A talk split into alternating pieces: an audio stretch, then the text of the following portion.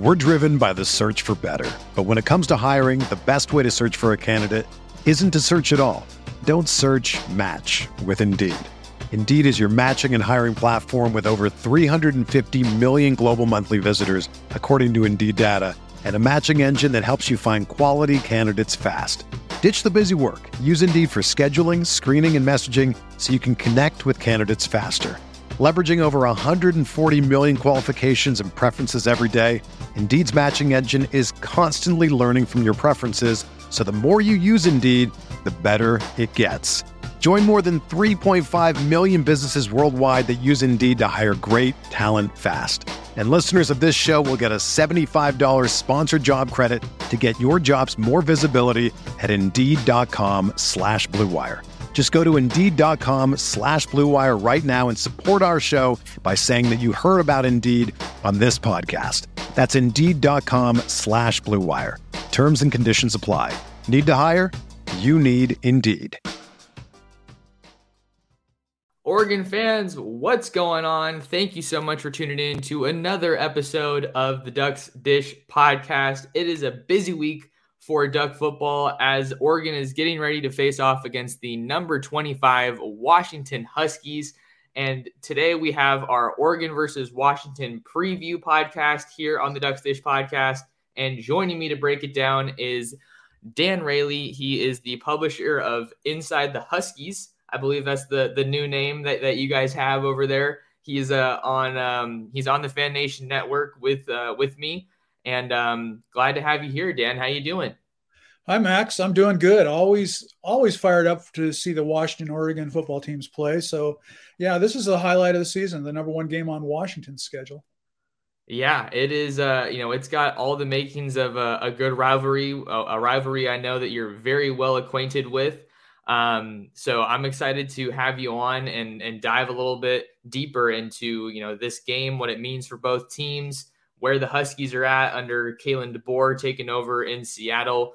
But before we get into the nitty gritty in today's show, quick uh, favor to ask of you guys if you're here in the live show. Uh, go ahead and leave a comment, leave a question in the live chat. We'll see if we can get to it. Always fun to see where you guys are at like the video, leave us a comment on your thoughts about this game, and subscribe to my channel on YouTube at Oregon Football Max Torres. All that support is greatly appreciated. So, starting things off, Dan, we haven't talked, I don't think, in a while, really since Kalen DeBoer was hired. And um, there was a lot of stuff going on after um, the Oregon Washington game last year with, with Jimmy Lake getting fired. So I think a good place to start things off is just asking you what what's the mood of the fan base in Seattle right now under Kalen DeBoer, six and two heading into this game, I believe, and it's looking pretty solid. Yeah, well, last year the the fan base was shocked. I mean, the program got run into the ground, and it it basically happened in this game. Uh, you know, they were a break even season, which was disappointing. Yet here, Jimmy Lake uh, kind of mouthed off before the game. Then he got uh, he shoved a player. Uh, then he got fired. Then the team finished with four straight losses to end the season, and and the thing was just in shambles. So uh, Husky fans were were kind of numb by it all. So here comes Kalen DeBoer, who I wasn't sure if he would fit really well because he's he's very conservative, very uh, low key, but he was perfect for what all these football players wanted up here is a little stability. So he's come in and and and it's considered a success what he's done so far. Even if he gets beat by Oregon by three or four touchdowns this weekend, what he's done is he's put the thing back on its on its feet. And so people are really enthused by that. They're going to go to a bowl game. They haven't been to a bowl game in 2019 since 2019. So that's three three years of of nothing.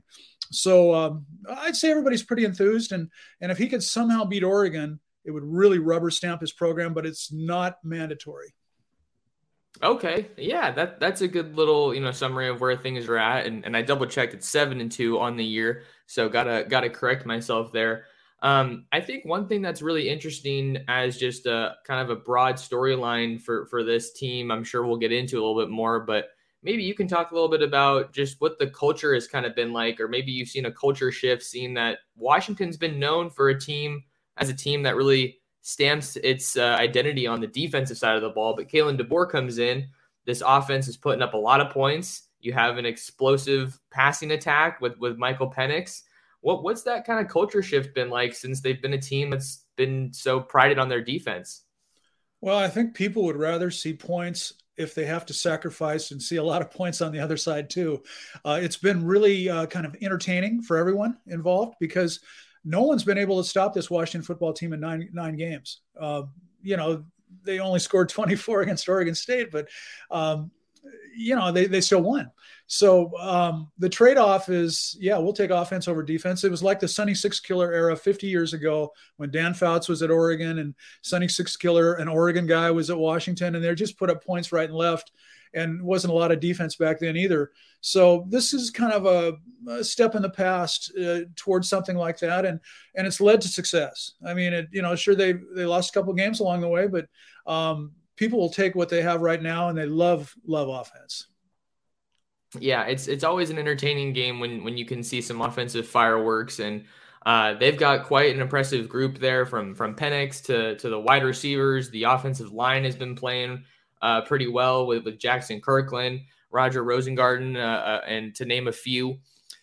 But uh, just to kind of flip this on its head a little bit, I, I want to just kind of talk about where Oregon's at, and then I want to get a good story from you because I know you mentioned that before we uh, before we went live here.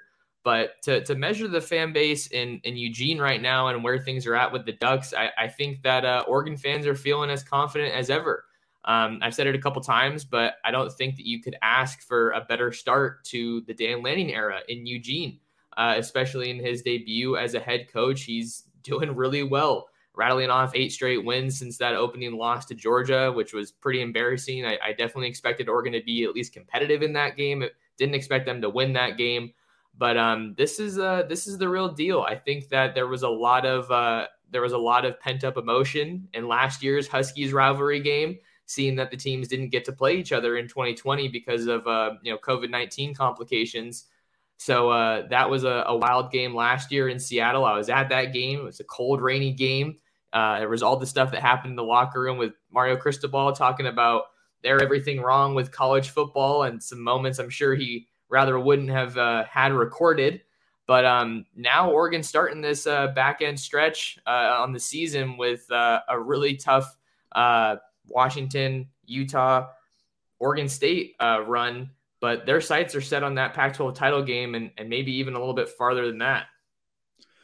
Well, the thing I like about the Ducks is they have both sides of the football playing well. You know, the Huskies have one side, and so so um, you know, they have a quarterback, a new quarterback, just like Washington does, that has kind of changed everything around on offense and made everybody confident and made it all real consistent. So, yeah, I, the Ducks have been impressive. I was stunned that they lost so badly in the first game, but, you know, that stuff happens. Washington played Alabama in the college football playoff, and it wasn't real pretty. And, you know, that was a good Washington football team. And this is a good Oregon team. So, you know, you can't listen to anybody that um, says, you know, that thing scars them forever I, would say Georgia want to play them now. We will see what, what would happen if that if that takes place. Yeah, because I know that Bo Nix, uh, in a recent interview a couple weeks ago, uh, I think it was with Dennis Dodd, he said that he feels like if the two teams played again, that they would come out on top uh, against Georgia. And I think you, you want to hear that from your quarterback, from from your leader. You want to have him exuding confidence and and feeling good about the the product that they can put out on the field and, and the growth that they've made, uh, that they've had over the season. But um, Dan, I know you're very well acquainted with this Oregon Washington rivalry. Uh, in fact, I think you were saying you're writing a book on the rivalry, and, and you had kind of a good story uh, about this Oregon UW rivalry. Maybe now's a, a good time to ask you that. Yeah, we're doing this book, and and um, I'm doing it with an Oregon grad named Monty Anbesk, who will be at the game um, on Saturday. And uh, you know, one indicator I, I, consider this one of the top five emotional rivalries in the country, right up there with uh, Oklahoma, Texas, Georgia, Florida, Ohio State, and um, Michigan, and and then probably USC and, and, Notre Dame. But you know, as far as going across state, not inside a, a state, but I consider it one of the top five. And you know, one of one of the examples is you know Oregon beat Washington 58 to nothing uh, in 1973, and the very next year, 12 months later, Washington won 66 to nothing. You've never seen a turnaround like that amongst two great football teams ever. You know, 124 point swing in one year. That's it's pretty amazing. But the story I have is it just shows you how the Ducks and the Husky fans have always um, messed with each other. And and this one goes way back to 1951, and the teams played in Portland. And Hugh McElhenny, who's behind me to uh, my left in, in the frame here, uh, he was the Washington uh, standout on an All American running back. And so the two teams played in Oregon uh, in 1951 in, in Portland. And, and two brother in laws, one uh, lives in Oregon, one lives in Washington, going to watch the game together. And um, they, they're such rabid fans, they're always on each other about who is better, just like now. And, and they just dogged each other all week about who was going to win, who's going to win. And then they sat together at the game and they dogged each other throughout the game but the game got really out of hand in Washington's favor, and Washington won 63 to six. So um, the the brother-in-law that lives in Oregon had a farm up in the Dalles, and so they they went back up there after the game, 100 miles up the road, 120 miles, whatever it is, and they they had dinner. And the, the brother-in-law from Washington said nothing, and then he said nothing on the drive all the way out to the Dalles, and um, all through the night he said nothing. And this was totally atypical of this guy. I mean, he usually would just grind it into the, you know, his his brother-in-law and just let him have it and and uh, gloat and you know just like a typical fan would that that won. Well, so everybody goes to sleep, and the next morning they wake up, and this is a huge farm, thousand acres, whatever, big giant red barn right in the middle of it all, and overnight somehow the Washington brother-in-law got out in the barn, found a uh, can of white paint and as big as he could with a ladder wrote 63 to six on this guy's red barn up in the Dalles. So so this is this is your your mindset between Husky and Duck fans because they do it to each other. I mean, you know, the Duck fans have thrown dog biscuits at the Huskies down in uh, Eugene, and, and the Huskies have put little yellow ducks in the urinals at Husky Stadium. Every single I one. saw that. I saw that last year when I went. Yeah, so it's it's just um, that's what makes this thing so fun. If it doesn't turn violent, you know, in the stands or something, it's it's, it's fun and uh, it's, it's emotional and people care. So. Yeah, that that was a great story. I think it, it, it sums up some of the uh, maybe not all of it, but you know some of the pettiness between these two fan bases. You know, you talked about top five emotional rivalries in, in the country. These are two fan bases that just absolutely hate each other. Uh, I feel like anytime something's going poorly for Washington, I see it on my timeline for Twitter because Oregon fans just love it. Uh, and then anytime Washington, uh, sorry, anytime Oregon's doing poorly, I'll, you know, that's when I'll see, you know, if I write a decommitment story or if some Oregon player isn't doing well, I'll see some Washington fans in, in my mentions, you know, kind of just trying to poke fun at the Ducks. So it's it's a rivalry that uh it goes year round, but it's really going to hit its peak this weekend when when the two teams face off in Eugene. Yeah, and the thing that that's probably hard a little bit is the Oregon fans and the uh, you know the Ducks could could dislike Jimmy Lake last year. You know, Kalen DeBoer's hard to hate. he's he's really respectful and and just you know very professional and businesslike and you know talked highly of Bo Nix uh, this week and and Lanning and and so you know he's just not going to put anything out there that's going to make you hate him, even though he, he's going to be wearing purple. So yeah, I, have been I've been really fascinated by uh, Kalen DeBoer and just how quickly he's he's turned the team around. Um, and there's a lot of pieces that have helped make that happen. You know, reuniting with uh, Michael Penix. I definitely want to talk more about that here in, in just a second. Um, and just uh, I don't know. It's been it's been interesting to learn more about the Washington program, especially after I got to go out to my first game at Husky Stadium uh, last year. That was, I mean, say what Oregon fans can say what they want, uh, but that is a beautiful setting. I mean, you you definitely have a treat being able to uh, cover games at that stadium out there on Montlake, uh, the greatest setting as they call it. But uh, Autzen's pretty unique. I, I, take it that you've been to Autzen a, a couple times before. Several times, sure, sure. I've, I'm an old guy. I've been I've been doing this a long time, so yeah, I've been to Eugene a lot, and I like Eugene. I I even wanted to go to college there at one time, but I went and played small college football in Washington but Oregon was probably my second choice because uh, I knew I couldn't play what was then Pac 8 football. So, sure. Okay. Yeah. Right on. Well, you know, you mentioned the the turnaround a little bit. One of the things that DeBoer did, he came in and found out this team was in not very good shape at all. And so, like, you know, out of the hundred guys on the roster, I think he made 65 of them lose weight. And and he changed people around in positions. He took a guy like Ulumoo Ale, who's six foot seven and 300 and He was 370 pounds. He's he's about 40 pounds lighter, and he plays defense instead of offense. And so he shuffled guys around and, you know, he took out last year's starting quarterback and sat him down and, and is retraining him and, and running the football team. But there's, you know, Jaxson Kirkland was a all two-time all Pac 12 offensive tackle. He plays offensive guard now because they, they like this Troy Fautanu um, is their left tackle now, and, and he's kind of a star for the future. And Jaxson Kirkland's still pretty good and going to be an NFL player, but he plays guard now. So DeBoer has come in and he does his own thing, and um, it's kind of unique to see it. Yeah, that that's some fascinating insight there about uh, you know losing weight. A lot of times that's kind of what coaches sometimes coaches come in and that's one of the ways they can leave their mark and make their impact immediately uh, because of the timing of the coaching carousel. You know, you get your staff in there. We know how important the strength and conditioning staff is. Those those guys spend a ton of time with the players, um, sometimes even more time than the head coaches, uh, because of uh, the off-season training programs and, and everything that goes into that.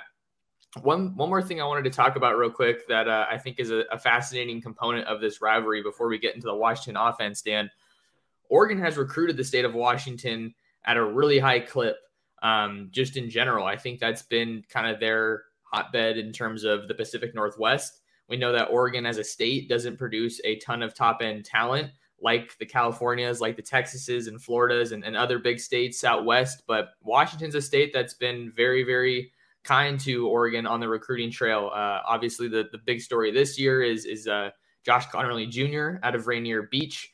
Um, mm-hmm. that one was an Oregon versus USC battle down the stretch, but but uh, you know Washington was was in the picture there a, a little bit, um, and he got his first touchdown last week uh, against Colorado on his birthday, so that was a, a cool little dimension. But uh, and then staying at Rainier Beach, you have Caleb Presley in this 2023 class, one of the top corners in the country, top guy in the state of Washington after Jaden Wayne transferred to IMG. So uh, I think that's another little fascinating layer, seeing that uh, Oregon and Washington do go toe to toe on the recruiting trail quite a bit, and uh, at least recently, you know, Oregon's come out on top more often than not. Well, I don't think anybody feels obligated to recruit the local guys. It makes the the alums feel good, uh, but you know, DeBoer has a 19 player recruiting class coming in. There's only two Washington guys on that list, so Washington ebbs and flows with its talent levels too. But definitely the better players have, have left town, and the downturn was part of it. Um, Washington wasn't sexy enough for these guys to come play. NIL has, you know, made an impact. Some people are offering more money, and they're they're able to do that.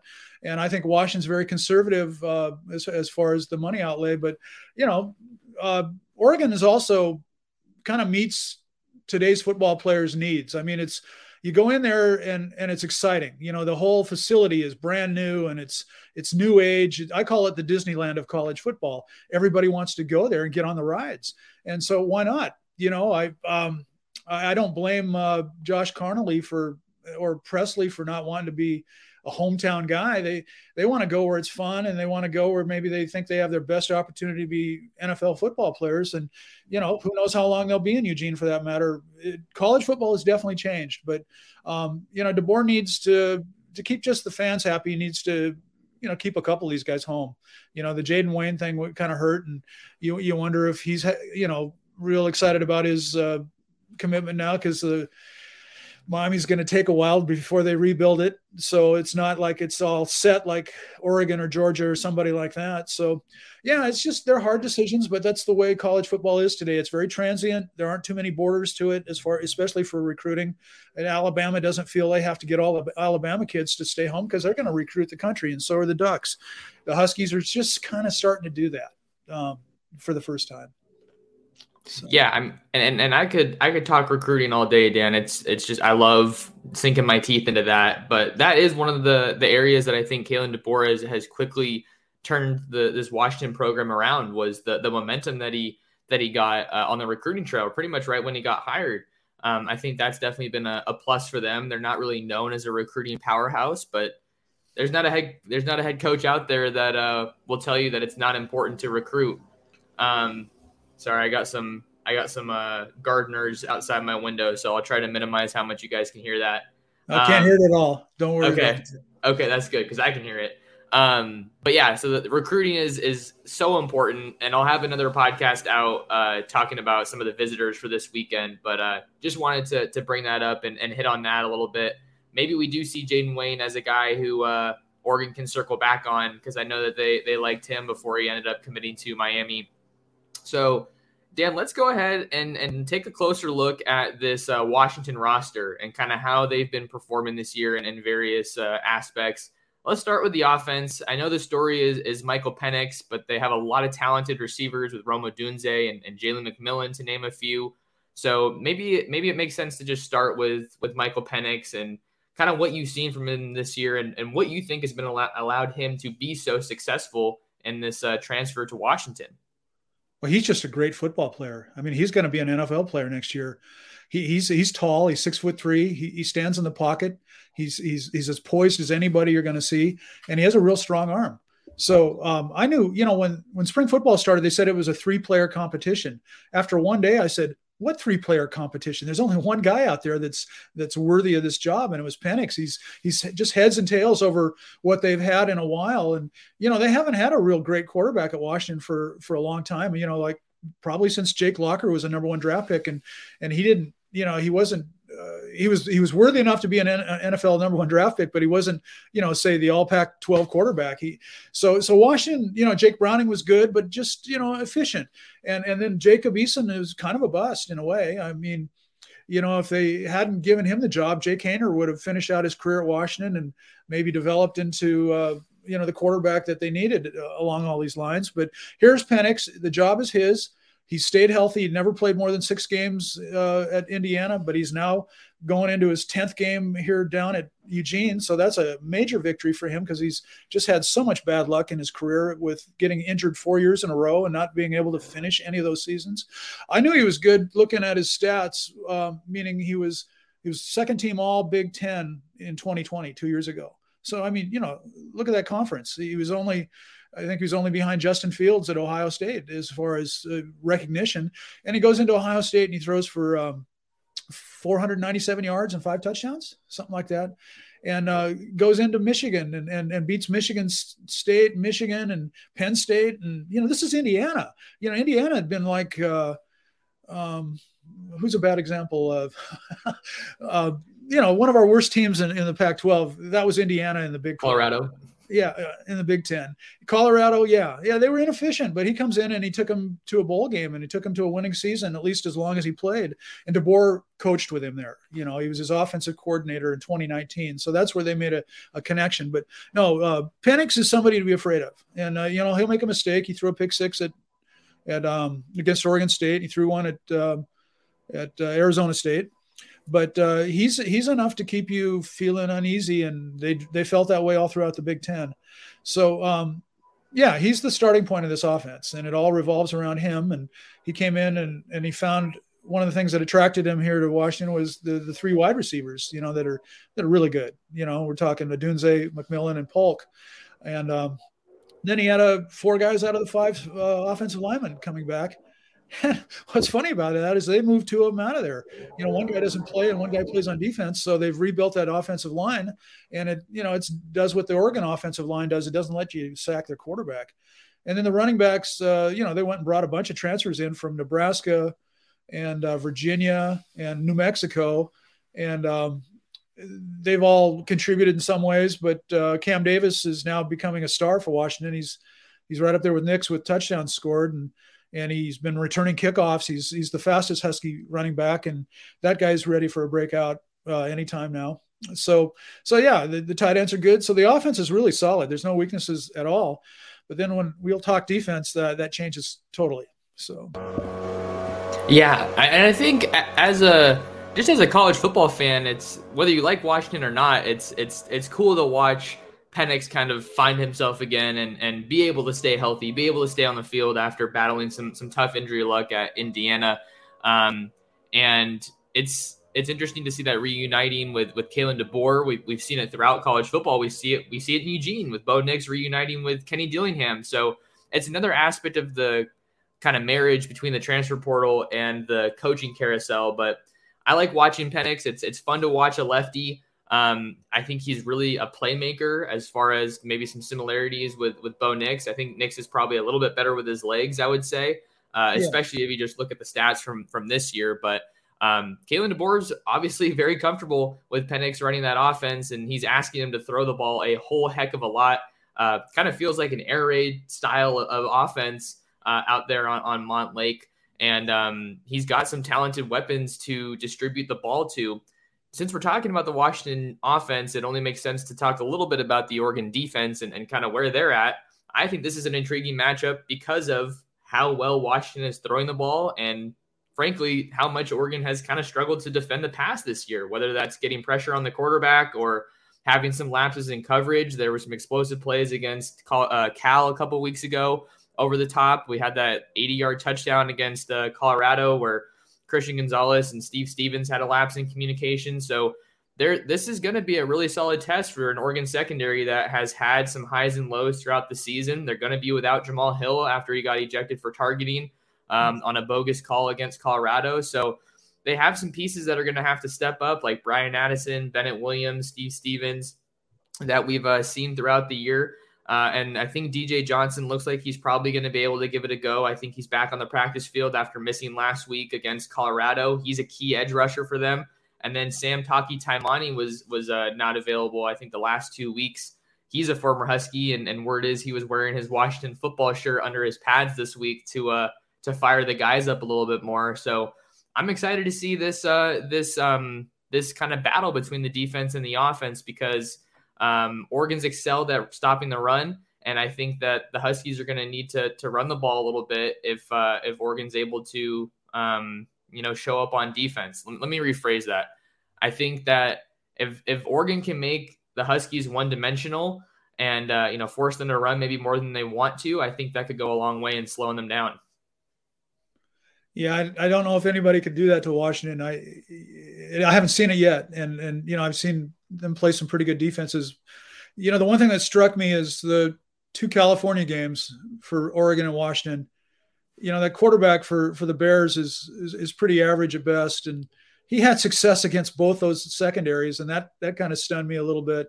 You know, watching, uh, you know, Washington's secondary has been totally decimated this season with with injuries. But you know, I saw that that Plummer do, did the same thing to Oregon. You know, just kind of riddling him down the field in the opening drives, and he did that to Washington too. And and so those are the two weaknesses on these two football teams is is stopping the pass.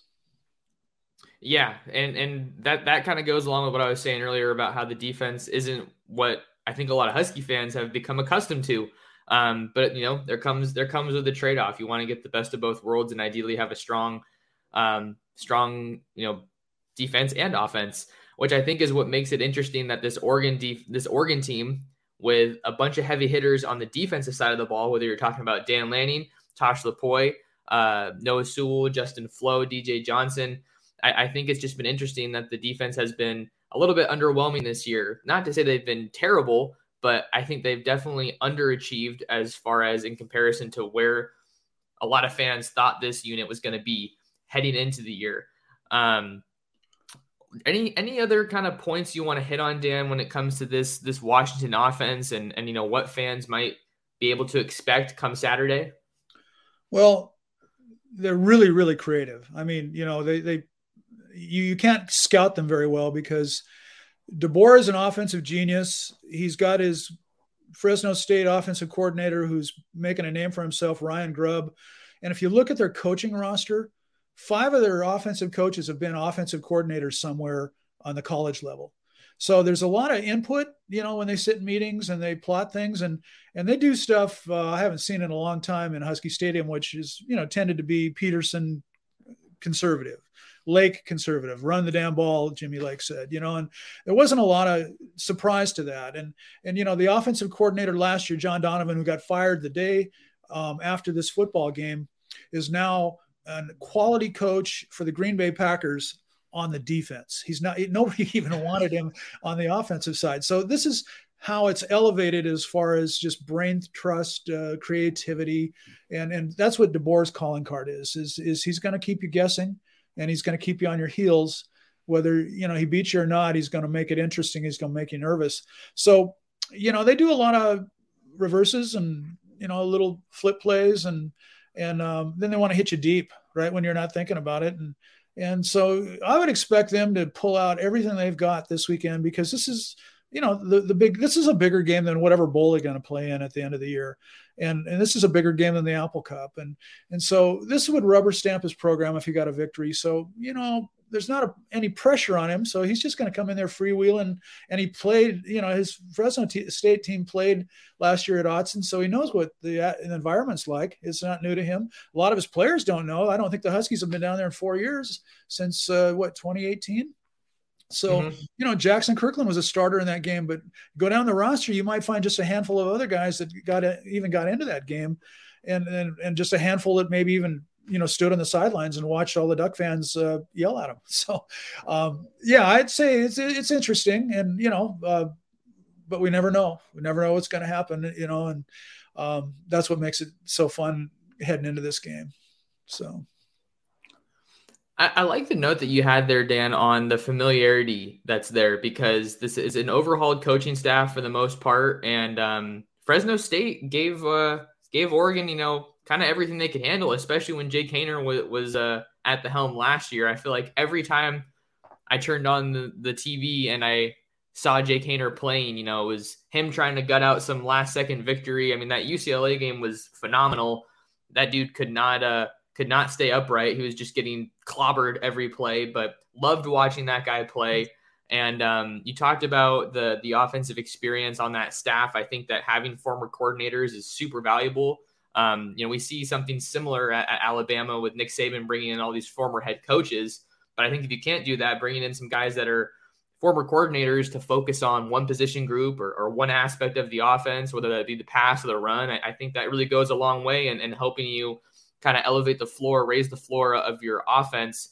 And um, I'm excited to see some of that creativity too, because it's going to be a test for Oregon and how they're able to stay disciplined, you know, make those open field tackles, get off the field on third down. I think this is a game that could have some pivotal momentum swings with how uh, high powered this Husky offense is. And, and I'm ready for it. You talked about getting off the field on third down. Well, Washington likes to throw a lot on fourth down and, and even in their side of the field. So that's what's made it kind of entertaining. You know, you know, they're not reckless. I mean, they had one that blew up on them. I think at um, Arizona State, they, they went for it on like the 35 on the first series of the second half and gave up the ball, but um, who cares? I mean, it, it's fun to watch and, and it keeps things interesting. We're going to go ahead and take a quick break for those of you that are listening to us on the podcasting platform. And we'll have more Oregon versus Washington preview for you right after this. We're driven by the search for better. But when it comes to hiring, the best way to search for a candidate isn't to search at all. Don't search match with Indeed. Indeed is your matching and hiring platform with over 350 million global monthly visitors, according to Indeed data, and a matching engine that helps you find quality candidates fast. Ditch the busy work. Use Indeed for scheduling, screening, and messaging so you can connect with candidates faster. Leveraging over 140 million qualifications and preferences every day, Indeed's matching engine is constantly learning from your preferences, so the more you use Indeed, the better it gets. Join more than 3.5 million businesses worldwide that use Indeed to hire great talent fast. And listeners of this show will get a $75 sponsored job credit to get your jobs more visibility at Indeed.com slash BlueWire. Just go to Indeed.com slash BlueWire right now and support our show by saying that you heard about Indeed on this podcast. That's Indeed.com slash BlueWire. Terms and conditions apply. Need to hire? You need Indeed. Whether you're a world class athlete or a podcaster like me, we all understand the importance of mental and physical well being and proper recovery for top notch performance. That's why I'm excited that Unifyd Healing is sponsoring podcasts on the Blue Wire Network. Unifyd Healing is a new and super innovative global network of wellness centers powered by Energy Enhancement System, or EE System. If you haven't heard of the EE System yet, then you'll want to listen up. This technology promotes wellness, deep relaxation, purification, and rejuvenation. Wherever you are across the globe, access to a center is easy and affordable. Interested in experiencing the EE System technology for yourself? Go to unifydhealing.com slash bluewire to learn more and find a center near you. That's unified, U-N-I-F-Y-D, healing.com slash bluewire. No material or testimonials on the Unifyd Healing website are intended to be viewed as medical advice or a substitute for professional medical advice, diagnosis, or treatment. Always seek the advice of your physician or other qualified healthcare provider with any questions you may have regarding a medical condition or treatment and before undertaking a new healthcare regimen, including EE system. Welcome back to the Ducks Dish podcast. I'm your host, Max Torres, talking with Dan Raley of Inside the Huskies ahead of this weekend's top 25 rivalry showdown in Eugene at Autzen Stadium. It's going to be a great time. I'm going to be at the game. Dan's going to be at the game. And we hope a lot of you guys are going to be at the game. So, Dan, we just talked about the Washington offense, which is really, a, I don't know if I'd say a complete 180, but they're firing on all cylinders. One of the best units in the country, especially passing the ball. But like you were saying at the top of the show, it's it's a little bit of a different story on that defensive side of the ball um, in in this uh, in this season. So, kind of walk us through what the story's been with this Huskies defense, if you could, and, and maybe some names to know. Yeah, well, good example of you know last year the Ducks came in and ran all over the Husky defense. There are only three starters back from that game, and and one of them might not even start. Uh, Zion Tupuola-Feteti got banged up twice against Oregon State. He's going to play, but he may be moved out of the starting lineup um, I could see that happening. So there might be just two guys that were on the field last year that started that'll that'll be on the field this year, and um, and then the other thing too is Eddie Ulofoshio's back, and he might be one. Of, you know, he's one of the best linebackers in the Pac-12. I mean, he's been graded out that way. He was all second team All Pac-12 uh, two years ago, and he had he he missed 14 games because he got injured twice. Uh, once with uh, before this Oregon game last year, so he didn't play in it. And then um, when winter workouts, he, he blew a knee, but he came back and played uh, seven plays against Oregon State, and they they've been trying to get him ready for this Oregon game, and he could he could be in the starting lineup and um, could play and, and make a whole bunch of difference in their defense because they haven't had many playmakers. They only have nine turnovers in nine games, you know, six interceptions and three fumble recoveries, and and so Ulofoshio is a playmaker, but um, the defense has been a mess, and and it's you know DeBoer didn't inherit a lot of playmakers, uh, and you know he inherited a Ulofoshio, but he was injured. He just got him for the first time here last week. So you look at the secondary; there were five starters back there. Four of them went out uh, and, and, missed a whole bunch of games. Uh, and they finally got him back for the first time last week against Oregon State. All five original starters, but uh, four of them were gone. They, both cornerbacks, which is really dangerous. They were playing redshirt freshmen at cornerback uh, for a good part of the middle of the season. So so all those guys are back too. But when they're all back, you know, there's still I'm not sure the talent level that's there. You know, um, the, the front line is is average. The, the edge rushers are really good. Um, Ulofoshio will give the linebackers a boost, but they're kind of average. You know, if you remember Carson Bruener intercepting one and going 50 yards against uh, Oregon last year and having a, a pretty good football game while the rest of the defense suffered, he doesn't even start right now. He you know they they put him on the second unit all season long, and, and he's still a good player. But I think uh, they're trying to speed up the defense a little bit. He's he's probably not as fast as they want. So so you, have seen it. Uh, you know, of those eleven starters this year, only five have started every game. So there's been a lot of disruption, um, a lot of inconsistency. Um, a lack of talent base. You know, he's that's where he need DeBoer needs to recruit and bulk his his program up is on the defensive side. So um, they come in a little shaky still, you know, with what they have to offer again against the Ducks. I think a lot of Oregon fans they they hear about the secondary, which has for so long been a strength of of Washington. You know, whether it's uh, you know Taylor Rapp, uh, Bookie Radley Hiles, um, Trent McDuffie. Uh, there's just a lot of names that have been coming out of Washington in terms of DBs, and I think for Oregon, this is probably the most confident they felt about their wide receivers and their passing attack in, in quite some time. One of the big stories to monitor is Chase Cota going to be available to go in this one? He is a, a, very valuable piece of this Oregon offense, the number two wideout behind Troy Franklin. But in his absence, the Ducks have gotten some other guys involved. Kris Hutson's really come on strong this year. He's finding a good role. Um, and uh, who else do they have uh, at wideout? Um, Hutson is definitely one of the the main guys, but Dont'e Thornton's gotten some more run this year um, in, in Cota's absence, and they've gotten the tight ends involved quite a bit too. I think that whatever team you are, tight ends are just a super versatile position to defend and to kind of, you know, they have those formations that they like to bring in the 14J formation where they get all the tight ends in there. You got Ferguson, Matavao. Matavao was heavily recruited by Washington coming out of high school. Uh, Patrick Herbert, Cam McCormick. There's just so many different ways this Oregon offense can can kind of tear you apart. And I think the vertical passing attack is absolutely going to be a factor in this one, uh, an aspect of the offense that was completely missing last year um, under Mario Cristobal and Joe Moorhead. So I think that's going to be an area where both of these teams look to expose each other and try to take some shots. Um, but you talked about the edge rushers. I really like Bralen Trice, uh, seeing what he's been doing for them this year. Uh, I think Oregon's offensive line is one of, if not the best units in the country in that regard, and um, I think that they're going to be ready for for whatever that Washington front has to has to throw at them. Yeah, I um, I wouldn't I wouldn't be surprised. Um, I just uh, yeah, I just this watching this defense just doesn't put a lot of uh, I don't know if the word is confidence, but I just you know I expect them to break down because that's been the been the way it has way it's been all season long. I mean, with the exception of one game, Portland State, which you know FCS team, but everybody else has been able to exploit them and hit them deep and hit them hit them long and and run up a bunch of points. You know, the Michigan State game and the Stanford game were really, really one sided. And then they ended up as 10 point games, 11 point games in the end, Arizona as well. So, yeah, they're, they're just, um, it's, it's, it's inviting for an offensive coordinator to see what they can do to attack this Washington defense.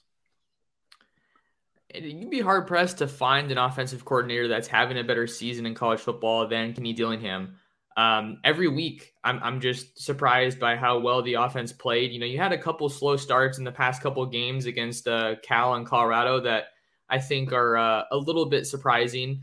Um, but if this Oregon offense can start fast, I think it can go a long way, and the defense can get some stops. Then maybe this game gets out of hand quickly. But if the Oregon defense can't get off the field, if if they can't slow down Michael Penix in that offense, I think we could be seeing something more along the lines of a shootout. Um, but Oregon's offense is, I think, the only team in the country that has rattled off 40 or more points in, in eight games this year. Bo Nix is, uh, you know, having a phenomenal year. I'm kind of curious to, to get some of your thoughts here, Dan, just about do, do you think, looking on the outside, that Bo Nix really, you know, has a shot at the Heisman, or it seems like he certainly deserves a, a you know a seat at the table at this point in the season? Well, he deserves it, you know, consideration. But the problem with the Heisman vote, and I used to be a Heisman voter, it's it's heavily stacked on the East, and just like the AP poll. I mean, you know, you look at it, and I'm surprised there's five Pac-12 teams in the AP poll, but you know, it, it makes it almost impossible for um, Pac-12 guys and teams to, you know, to get accolades uh, unless they just do it out in the field and win a national championship, and that hasn't happened. in decades in, in this conference. And so, um, yeah, he, he deserves a chance, but you know he, he, had a better chance at Auburn than he does at Oregon, strictly because of how it's politically stacked and it's just regionally stacked. I mean, and it's you know most of the population is back east, and most of the football base, college football base is back east, so it's a natural thing, and and it's just something that the Pac-12 has to live with. You know, you're not going to be on ESPN or CBS at 1.30 on Saturday. You're going to be, if you're in the Pac-12, you're going to be playing at four o'clock and seven o'clock at night on ESPN and Fox. So those are um, you know, the cold hard facts of college football right now. Yeah, and and I think I agree with a lot of the points that you that you have there. You know, I think he deserves to be in the consideration or in the conversation, but whether or not it's actually going to happen, we'll have to see. Uh, I think another part of that is going to be, you know, dependent on what Oregon is able to do these next three, possibly four games. If they're able to run the table, uh, get to the Pac-12 title game, you don't want to get too ahead of yourselves, but that'll certainly, you know, get more eyes on the team, and uh, I think it'll help his Heisman resume uh, because of having quality wins over what could be three ranked opponents, four ranked opponents if they make it to the make it to Las Vegas. Um, but but with this Washington defense, I think you know, like you've been saying, it hasn't been uh, the group that fans have been used to. Um, you know, I'm looking at the the schedule right now. Uh, 39 points allowed to Arizona and 45 points allowed to Arizona State, two of the lower tier teams in in the conference. Um, what do you think is going to be the biggest key for Washington if they want to try to slow down this Oregon offense? Well, the biggest key will be how ready is Edefuan Ulofoshio ready to play. I mean, you know, how, how, much can he offer? Because he's the playmaker they've lacked. He's the guy that could, you know, run into Bo Nix and cause a fumble. He's the guy who could intercept one in the flat. That stuff just hasn't happened. And and so there's a lot of, you know, a lot of pressure on him to maybe change things around. And, you know, he's only played partially in one game, so I don't know what he's really got physically, but he is a good football player. He'll be like, um, you know, Mike Singletary or or uh, you know who else was the other example? He's going to be a good NFL football player when it's time for him, and and he's just uh, you know he's probably the best football player on the Husky roster. You know, overall, most talented guy. He'll be the highest draft pick when he's ready, and but um, so it's kind of up to him to see if he can fix the defense a little bit, and if they can find some schemes that fool the Ducks. Uh, I don't know if that's possible. Um, but you won't see any redshirt freshmen or true freshman cornerbacks out there. And there's been three or even four of them um, that have been in the secondary, uh, playing a lot of minutes and getting lit up. So uh, they've got the veterans back. Um, so so it won't be so easy. But see the veterans, I'm not. There's no all Pac-12 uh, players in the secondary. Like there were two last year, and Kyler Gordon and uh, Trent McDuffie, but none of those guys are more than just an average, you know, Pac-12 football player right now. Um, so so it's it's their it's their um, it's their weakness, and we'll see how much the Ducks exploit it. Okay, yeah, I'm uh, I'm interested to learn a little bit more about uh, Ulofoshio. Um, you know, seeing that I, I, see on his bio he's from Anchorage, so that's kind of cool. But he played high school ball at Bishop Gorman, uh, you know, which we know is a a D1 factory for for college football players out there in Las Vegas. Um, what was I gonna say? yeah, I think oh shoot, total total brain fart. Um, but I, am excited to see what what the defense looks like and, and if Oregon can come out and deliver that opening punch because both of these teams are are kind of weaker on defense. I'm oh that was the point. I'm surprised that ZTF isn't the most talented guy on um on this defense, but you you you play the season to see which guys can stick and which ones can emerge. So um well, he's been one of the he's been one of the uh, surprise developments uh, with DeBoer staff. You know, like Jimmy Lake would have made ZTF a focal guy, pulling all the snaps, and he was in the pandemic shortened season. He had a phenomenal three game stretch of seven sacks, three strip sacks, got some lower All American honors, was first team All Pac 12. But what you didn't see or, or you didn't acknowledge during that season is they ran on the Huskies that year as well. And so he's not very good against the run but he's he's a fantastic uh, edge rusher on, on, on passing downs. So DeBoer staff comes in and makes him a sub.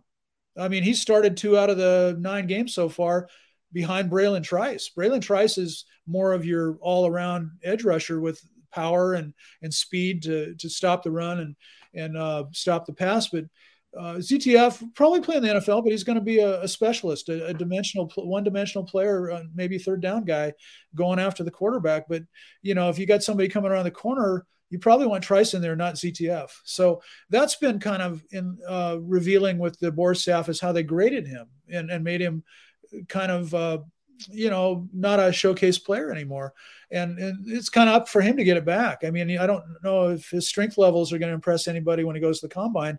So, you know, he's a big guy. He's a funny guy. He's, he's got a lot of skill, a lot of speed, but not the complete package, you know, that, that uh, maybe Bralen Trice is.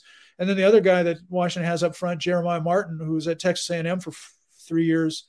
He's, he's strictly a power guy. And, and, you know, he runs over guys and, so he he owns the other edge rushing spot. So ZTF is the third edge rusher on this football team, which is kind of uh, incredible if you think about where he's been.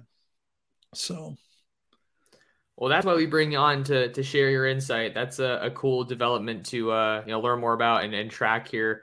Um, kind of want to start winding down a little bit, get some of our final thoughts out there. But there was actually a question from one of the viewers for for you, Dan, um, that we could run by you. Uh, Cascadia Surfrider says, Dan, what is this news with the Husky fan base in regards to wanting to stay in the pack or wanting in to go to the Big Ten? Thanks. What, what do we think here? Well, I think the general idea is do you want to be USC and UCLA and go to the Big 12 where it's going to I mean, I'm sorry, the Big Ten. It's the Big 14 actually.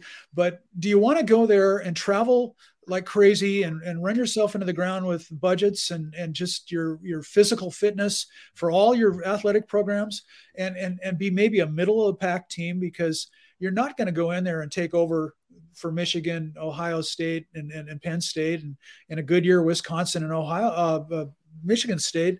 So, so I mean, you know, so it's prestigious, so it's all this money. But do you want to be a perennially, you know, middle of the pack team, or do you want to stay in the in the Pac-12?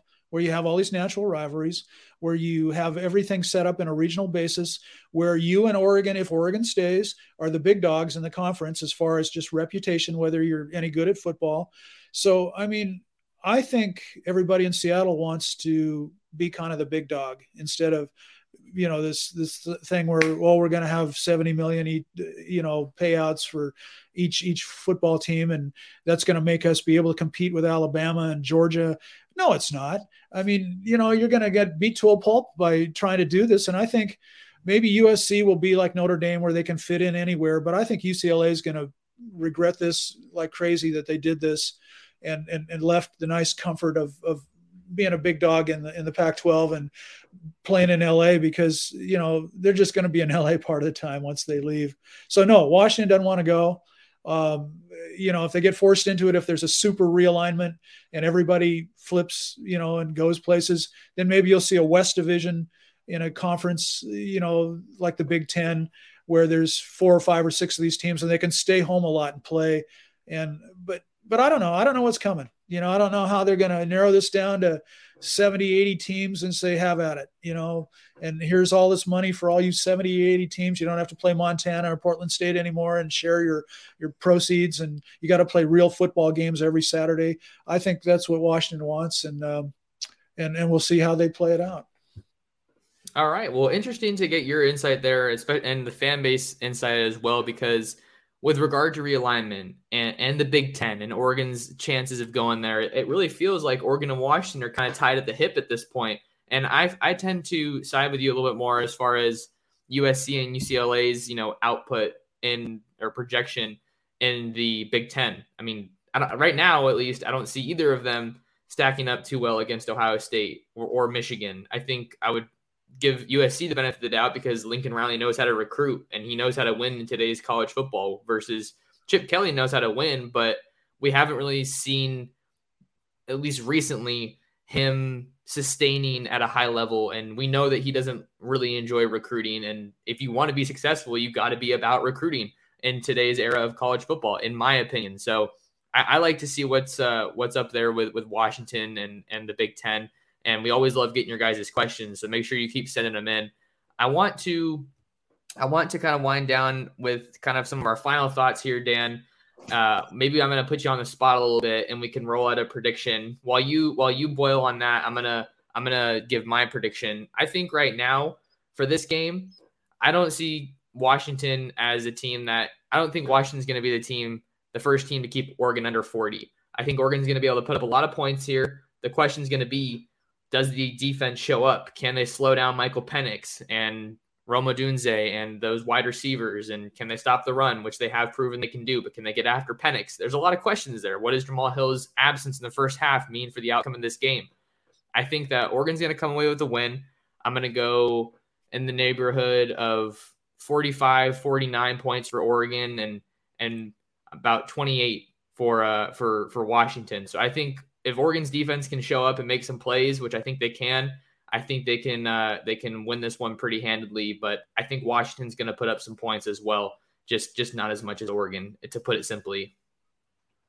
Well, what I think is, um, and and the Oregon Georgia game was a perfect example of this. Oregon's got a lot of talent, and they've shown it. And they've settled down, and they've won games, and they've hit on all cylinders. But they went into Georgia uh, and freaked out you know, and, and that's the side of the game that, you know, you never anticipate. And that's what I'm not sure that DeBoer fully gets yet, or even the rest of this football team is what it's going to be like at Autzen Stadium on Saturday. You know, they're a good football team and they're going to come in and, and, and, you know, do some good things, but I don't think they, they have a full feel for, for the environment that awaits them. And and this thing is is a, is a notch up. I mean, this is going to be a notch up than Oregon hosting UCLA. They don't hate UCLA; they just want to beat them.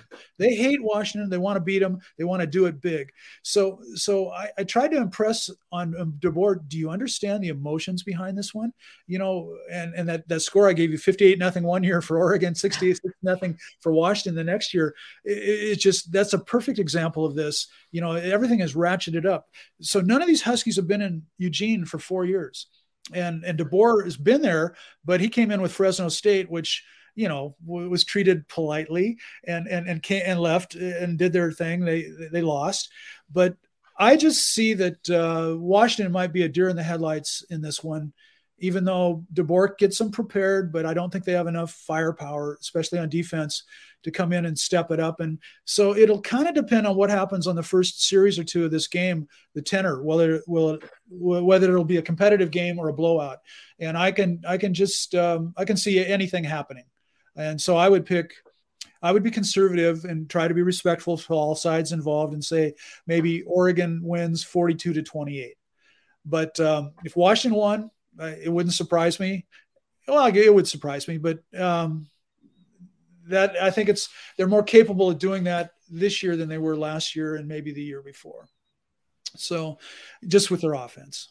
So, 42 to 28 is is my my uh, my prediction, and I'll, I'll take any criticism anybody wants. no, I, I think that's a reasonable one, especially with some of the question marks that you see from both of these teams. Uh, I think that's right around where the spread's at. The last I checked, you know, 12.5, 13, uh, either way. Um, we're seeing some some more folks here in the in the show throwing their predictions in the in the live chat. So always love to see you guys getting involved. Um, but yeah, okay. So we, we both think that Oregon's going to come away uh, with the win here in, in this rivalry matchup. Uh, we're both going to be making our way out to Eugene. I fly uh, I fly out of Burbank at 7 a.m. tomorrow.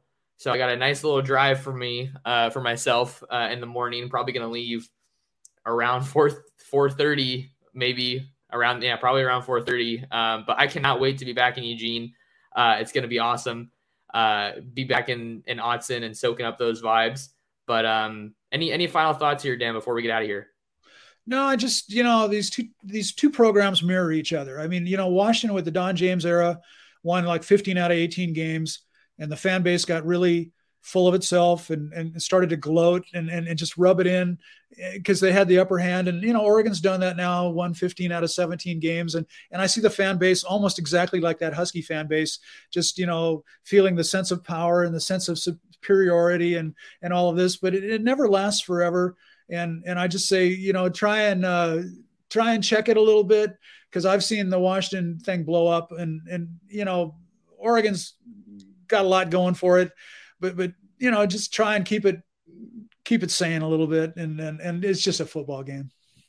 All right, all right, there you go. Well, I think it's going to be a fun game for sure. Um, supposed supposed to be a colder game. Kickoff is set for 4:10 on uh, on Fox. If you guys can't make it out to Eugene, um, but I'm sure that a lot of fans are going to be there. Uh, I would be surprised if this isn't a sellout game. Dan Lanning's first taste of the Washington Oregon rivalry. Uh, tons of overlap between the two schools. Uh, we've talked about Taki, got Junior Adams coming over from Washington last year, and the wide receivers have been a phenomenal group so far this year. So plenty to keep our eye on in this game. Quick reminder for you guys watching or listening. We'll be back for a second episode of the Ducks Dish podcast later today. I'm going to be going on Fox Sports Eugene to record my weekly radio hit, and we will be talking about a bunch of the big names that Dan Lanning and the Ducks are bringing in on the recruiting trail, trying to close out very strong in this 23 class with early signing day just about a month away. So, you guys know I love to talk recruiting. Just want to make sure you were aware of that. Before we get out of here, Dan, where can people find more of you if they want to learn more about the Huskies and kind of your work in the college football space? Yeah, it's just pretty basic. College, uh, no, I mean, si.com slash college slash Washington. Or if you just want to Google my name and Sports Illustrated, uh, you'll find it too. So. All right, simple enough. Make sure you guys tap in with Dan and, and check out all the great work that he has going on over there. Inside the Huskies is the name of his site. If you want to find more of me, you can, of course, do that. Follow me on Twitter at mtorres sports. That is the fastest, quickest, easiest way to get all my Oregon football, Oregon recruiting updates. Uh, you can always find me on YouTube, youtube.com slash Oregon Football Max Torres. If you guys are here in the live chat, go ahead and hit that like button, hit the subscribe button. It's a tremendous help. And then you can find all my written content, especially recruiting, covering the Ducks. DucksDigest.com is where I'm at over there. And then last but not least, support the show, please. It is a great help for us. The best way to do that is to share the Ducks Dish podcast with your friends, with your family, with other Duck fans. You know the rules. But uh, that'll do it for us on this episode of the Ducks Dish podcast. Really big thank you to Dan. Tons of fun having you on the show to preview Oregon against Washington. And uh, I hope I'll see you on, on Saturday at some point. But that'll do it for us here. Until next time, you've been listening to the Ducks Dish podcast. This is the story of the one. As head of maintenance at a concert hall, he knows the show must always go on. That's why he works behind the scenes, ensuring every light is working, the HVAC is humming, and his facility shines. With Grainger's supplies and solutions for every challenge he faces, plus 24 7 customer support, his venue never misses a beat. Call clickgrainger.com or just stop by. Grainger, for the ones who get it done.